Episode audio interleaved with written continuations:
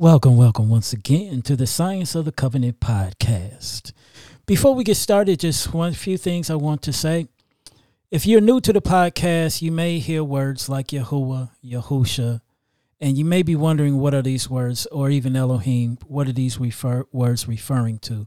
When you hear us say Yahuwah or Yah means our Almighty God in heaven, you hear us say Yahusha, it means we are speaking of what you know of in your King James Bible as Jesus. And when we say Elohim, that's just a Hebrew name for God. So if you hear these terms, that's what we are talking about. So before I start, I always like to begin by giving praises to our King and our Elohim by saying Hallelujah, Hallelujah. All praises to Yahuwah and his son Yahusha, the Hamashiach, who came and died for our sins so that we may have a chance at eternal life. I'm Boyce Washington, and on the other side of me is Pastor Richard Washington, and we say Shabbat Shalom to our listeners. We hope that you enjoy our weekly podcast as we study Yah's Torah, his statutes, his commandments, and other principles in the Bible. So, do you have your Bibles ready? Your notebook, your computer, your tablet, whatever you need as we begin our study. So, Pastor, what are we going to be studying today? All right, thank you very much, Boyce. What we want to look at is a continuation of the marital covenant that he has made with his children. and we started uh, last evening or last Shabbat, and we were talking about the laver of brass, and we want to continue with that study. So I want you to turn immediately with me to Exodus chapter 38, and we want to look at verse number 8, and it reads, Exodus 38, verse 8 says, And he made the laver of brass, and the foot of it of brass, and of the looking glasses of the women assembling, which assembled at the door of the tabernacle of the congregation. And we were looking at some of the symbolisms uh, in this particular passage. And what we discovered was that this has a correspondence with the marriage covenant that Elohim made with his children. So, what we want to look at here in this passage is what we consider the marital link to the brass. In other words, we want to see how the marriage is linked to the brass. So, we entitle this the marital link to the brass. As we pointed out in the symbolism significance, the brass is representative of suffering and pain. And what we would notice in scripture is that the use of the word for brass is also interchangeable with bronze and copper. However, our concern isn't with so much the terminology of whether we are dealing with brass, bronze, or copper, but rather what makes it associated to suffering and pain.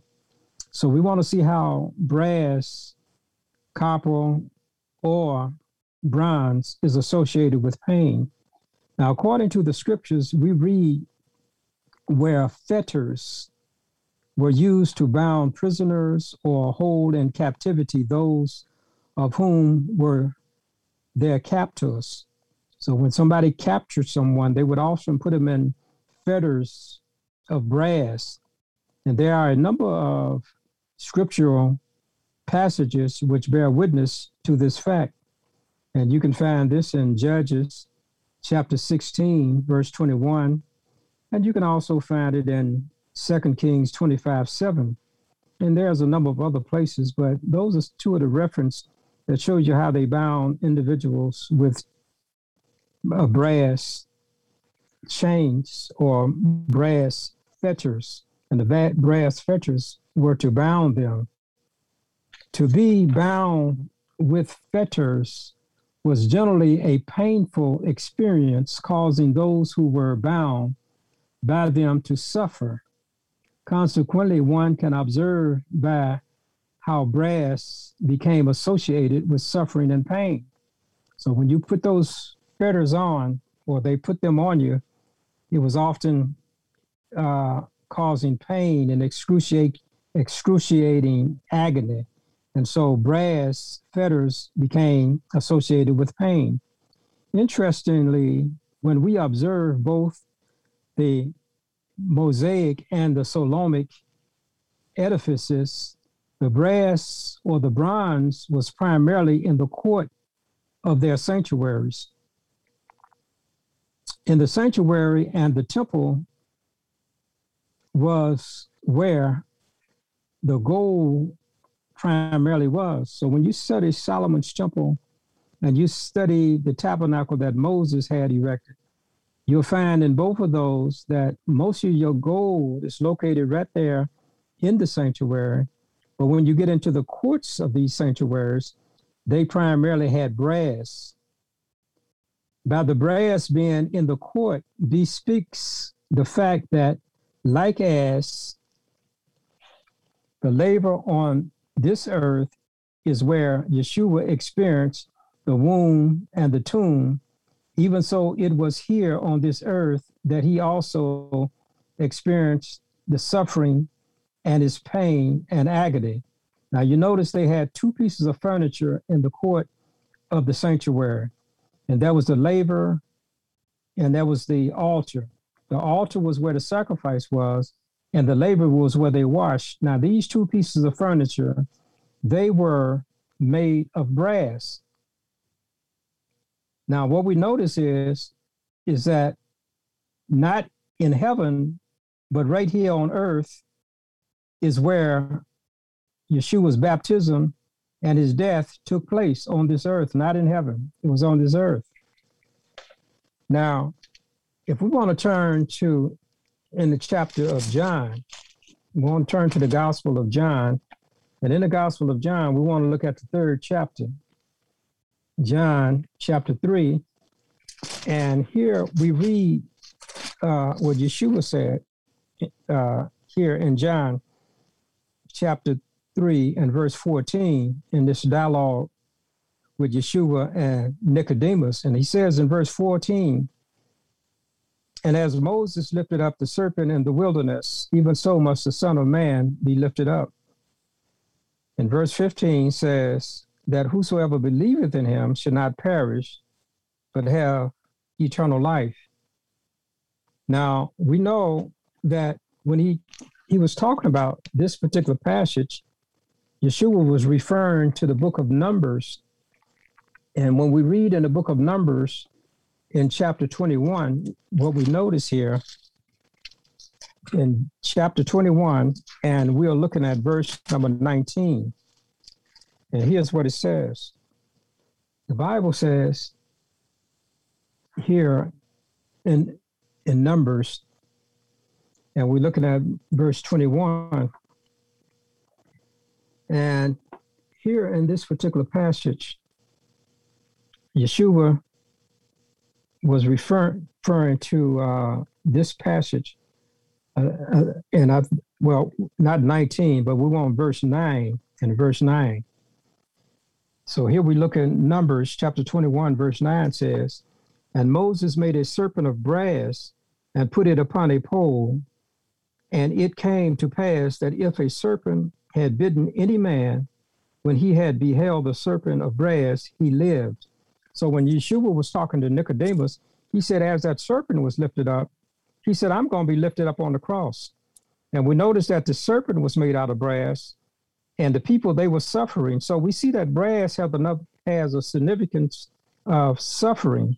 And when they looked at that brass serpent on the pole in the Old Testament, it says when they looked, even though they had been bitten by the venom uh, and had the venom of this of this of the serpent in them, when they looked and saw that brazen serpent on the pole, the Bible said they lived. And so Yeshua is making a comparison of that brazen serpent on the on, on on that pole with his being lifted up on the cross, that all of us who look to him, we can find salvation. So here, here we see in this scenario that the brazen serpent would be equated to our Messiah being lifted up upon a cross as the serpent was lifted up on a pole. Thus, those who looked upon the brazen serpent were saved. Even so, are we saved as we look upon Yeshua dying in pain and agony on the tree for us. Now, what we want to notice also in conjunction with the marriage and suffering. So, when we look at that, we see that when we talk about brass, we're talking about suffering. And so, when we look at the brazen laver, we must be able to see if it's made out of brass, it has some suffering uh, uh, attached to it. It has an association with pain and suffering. So now, when we turn to the Gospel of John, in the Gospel of John, chapter 2, and here it reads in verse 7, it says, Yeshua said unto them, Fill the water pots with water, and they filled them up to the brim. And he saith unto them, Draw out now and bear unto the governor of the feast, and they bear it. So now, what we are looking at in this particular passage, just as the stone water pots containing water that was turned into wine, we see a parallel of this passage in the laver. As we explore this area of our study, we want to be cognizant of two factors which correlate a wedding to the laver. The first factor is the salvational factor.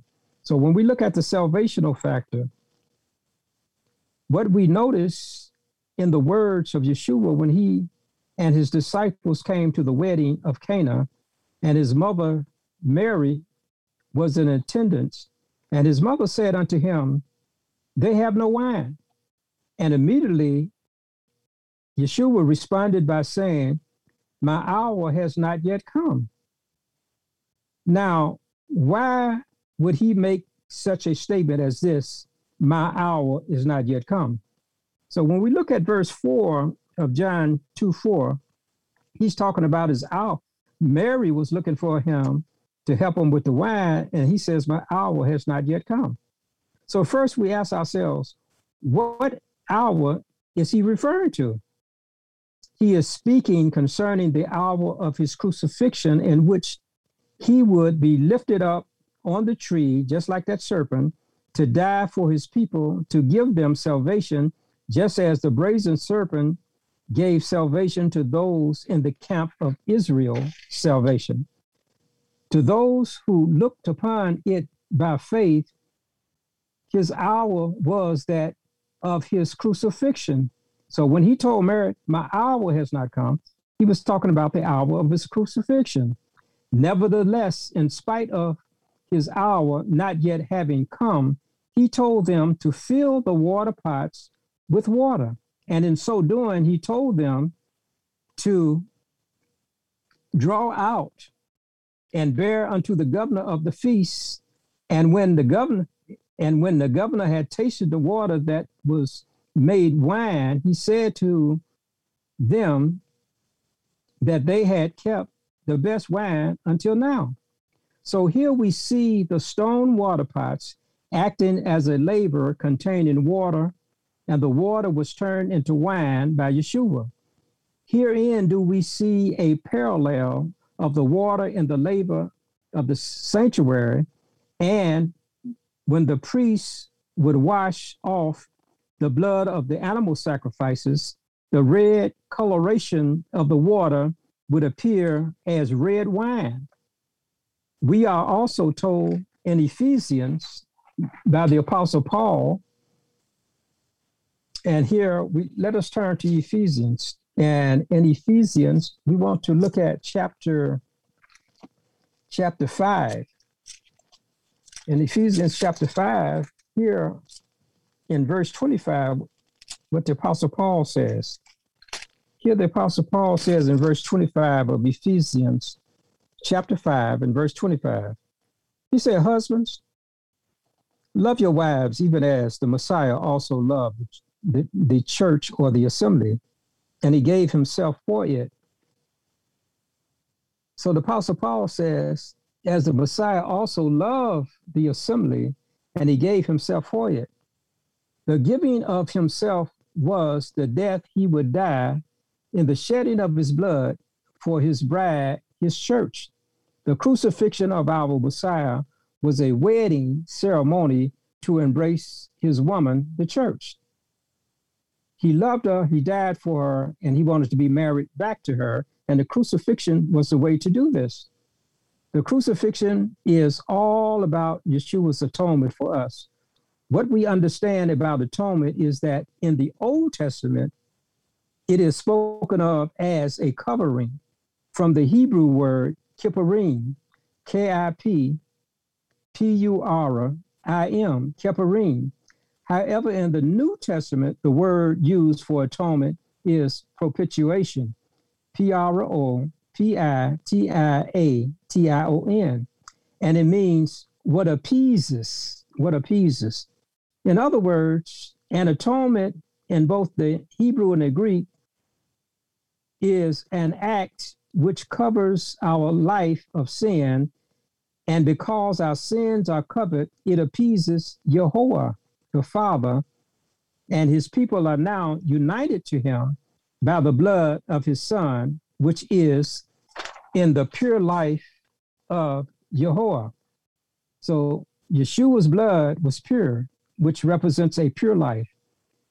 When we are in union with our Creator, this makes the sinner at one minute. You see that word at one mint means atonement. That's how you spell atonement. A T O N E M E N T at one mint. So when we are atoned for, it brings us back at one mint with Elohim.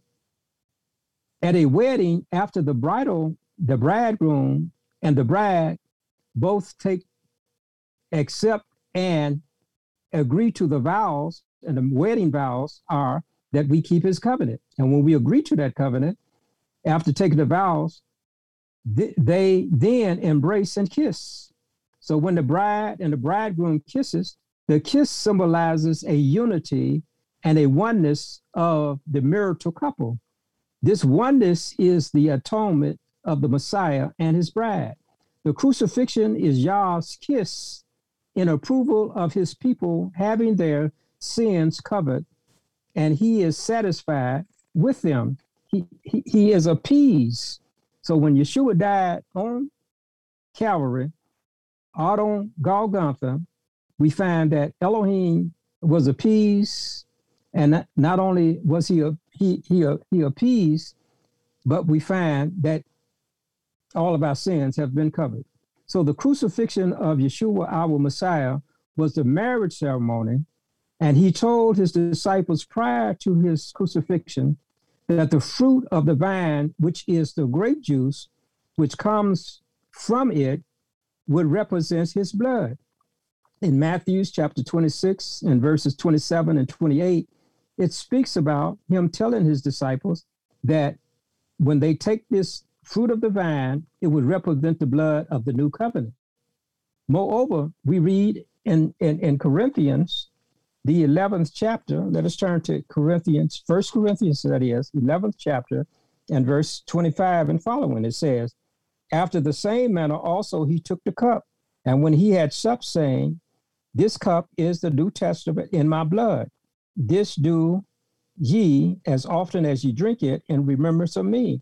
For as often as ye eat this bread and drink this cup, you do show forth Jehovah's death till he comes. Wherefore, whosoever shall eat this bread and drink this cup of Jehovah unworthily shall be guilty of the body and the blood of Jehovah. So, what we are seeing here, Paul tells us that the drinking of the cup, which is the grape juice, would be in remembrance of him. For he says, he, the drinking of this cup, would keep alive his death until he comes. So if he's keeping alive his death until he comes, he was trying to say that his death was his marriage to his people. So as long as we were drinking the grape juice at Passover, he was saying you keep the marriage alive until he comes. Furthermore, Yeshua said to his disciples concerning the fruit of the vine that he would not drink of it until it was new in the kingdom of his father.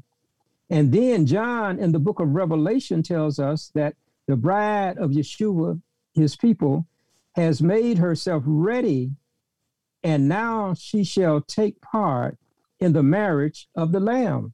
So when we turn to Revelation chapter 19, it talks about the bride of Yeshua.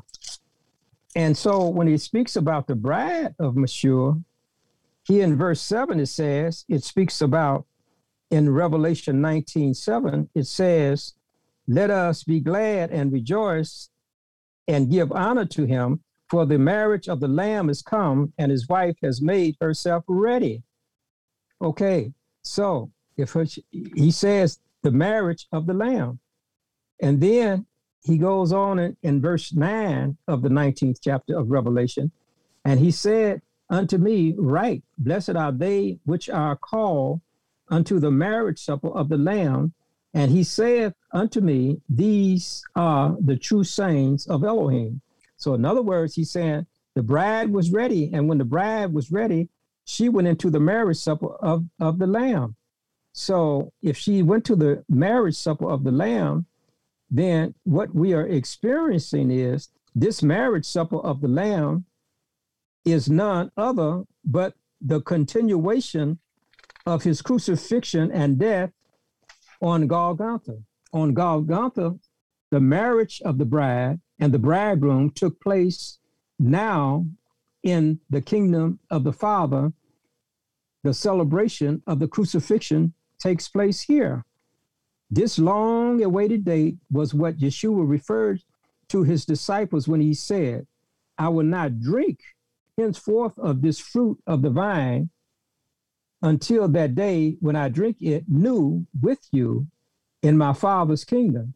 Thus, he was speaking prophetically of the marriage supper of the Lamb spoken of here in the book of Revelation 19 7 and 9. Consequently, we can see that the crucifixion was a ceremonial suffering and death of our Messiah, and the marriage supper of the Lamb is a celebration of that death. Yes, the crucifixion was the marriage of our Savior to his people, his bride,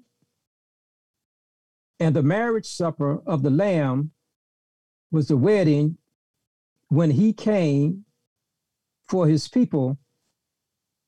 And when they are in heaven with him, the marriage that had taken place at Golgotha now experiences the celebration at the marriage supper of the Lamb who gave his blood for us, and with his redemptive blood, he had promised that he would drink this wine in the Passover service in the heavens above. Let us pray. Eternal Father, we thank you again for your word and for the marriage that you gave us on the cross to redeem us to yourself. In Yeshua's name, we do ask it. Amen and amen. Amen. So it's only one question. Uh, you stated that the brass was significance of suffering, and I noticed that you know how you said the Moses had to make the serp the representation of the servant out of brass. And we also it describes Yahuwah and his son as being brass burnt in fire. And I wonder is there any correlation between brass and all of that? Yes, yes. I'm glad you mentioned that. Uh, you may want to hold on to that question, but I'm going to answer you now. Mm-hmm. Now, if you remember uh, in the sanctuary that the laver had a foot, you remember the foot? Mm-hmm. It was a it was a foot that was attached to hold up the, the laver. Okay, now that foot that held up the laver, it was also made out of brass.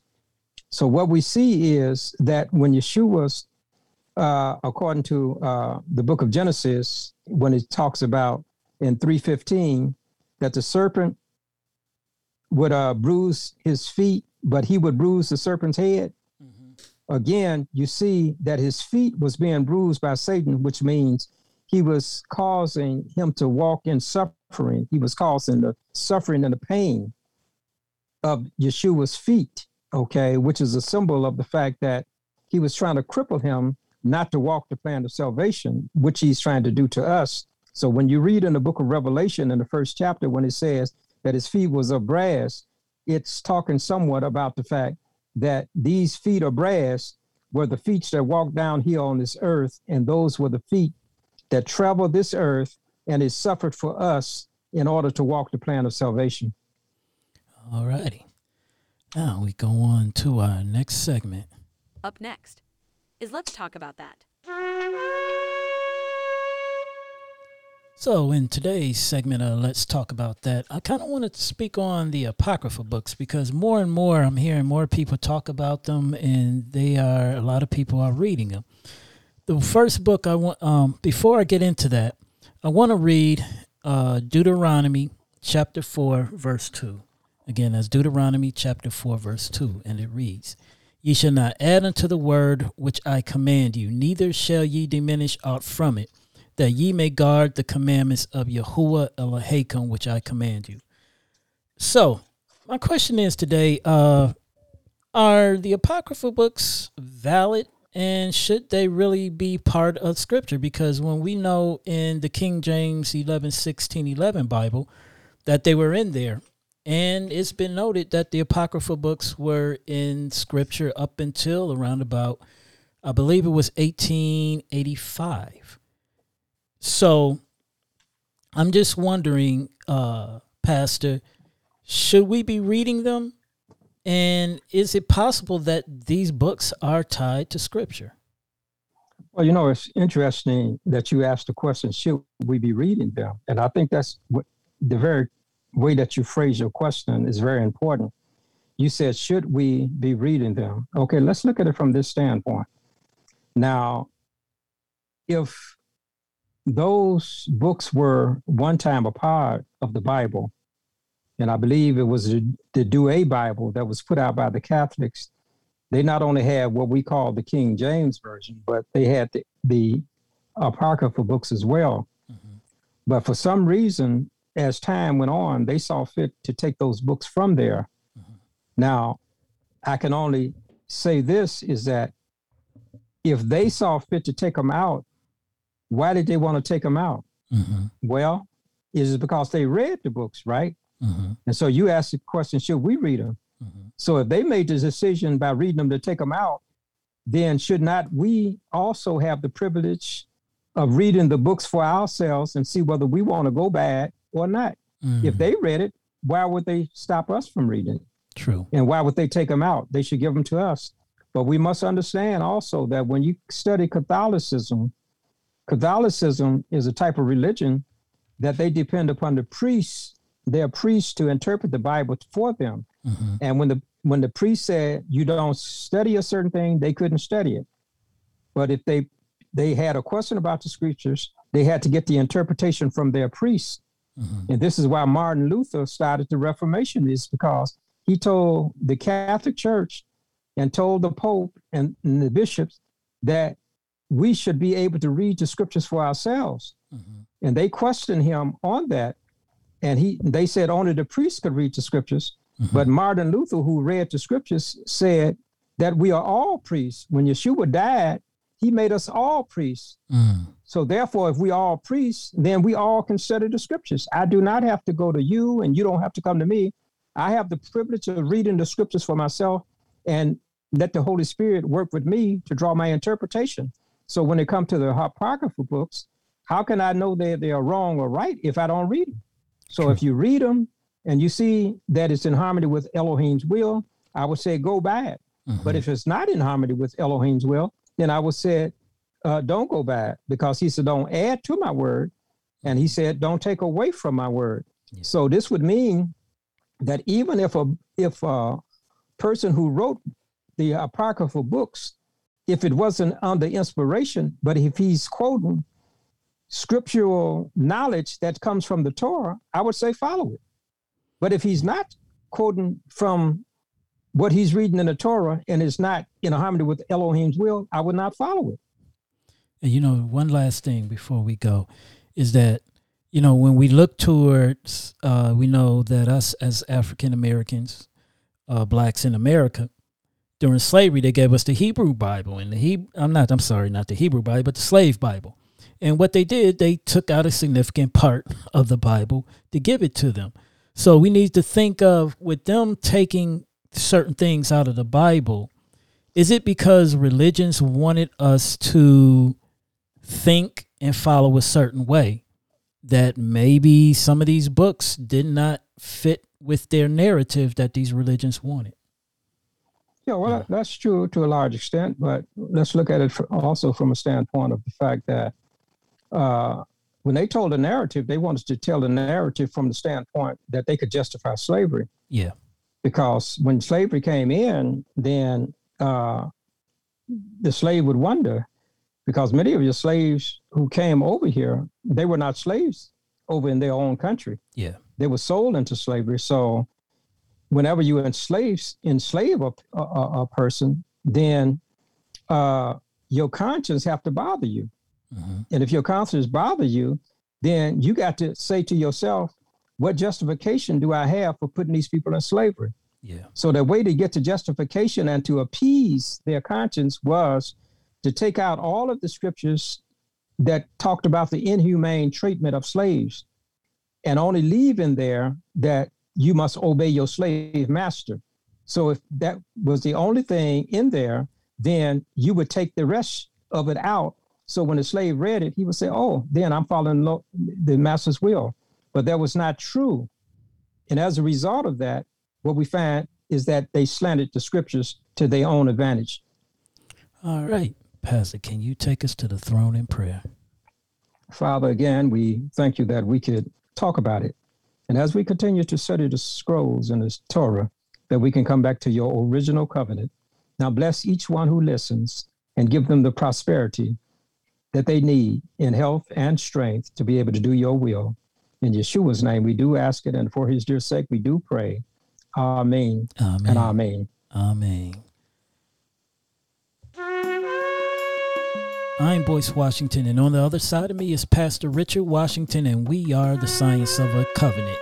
That is our podcast for this week. If you have any questions or comments, please feel free to email us at scienceofthecovenant at gmail.com. May Yahuwah bless you and keep you until next week. Shalom.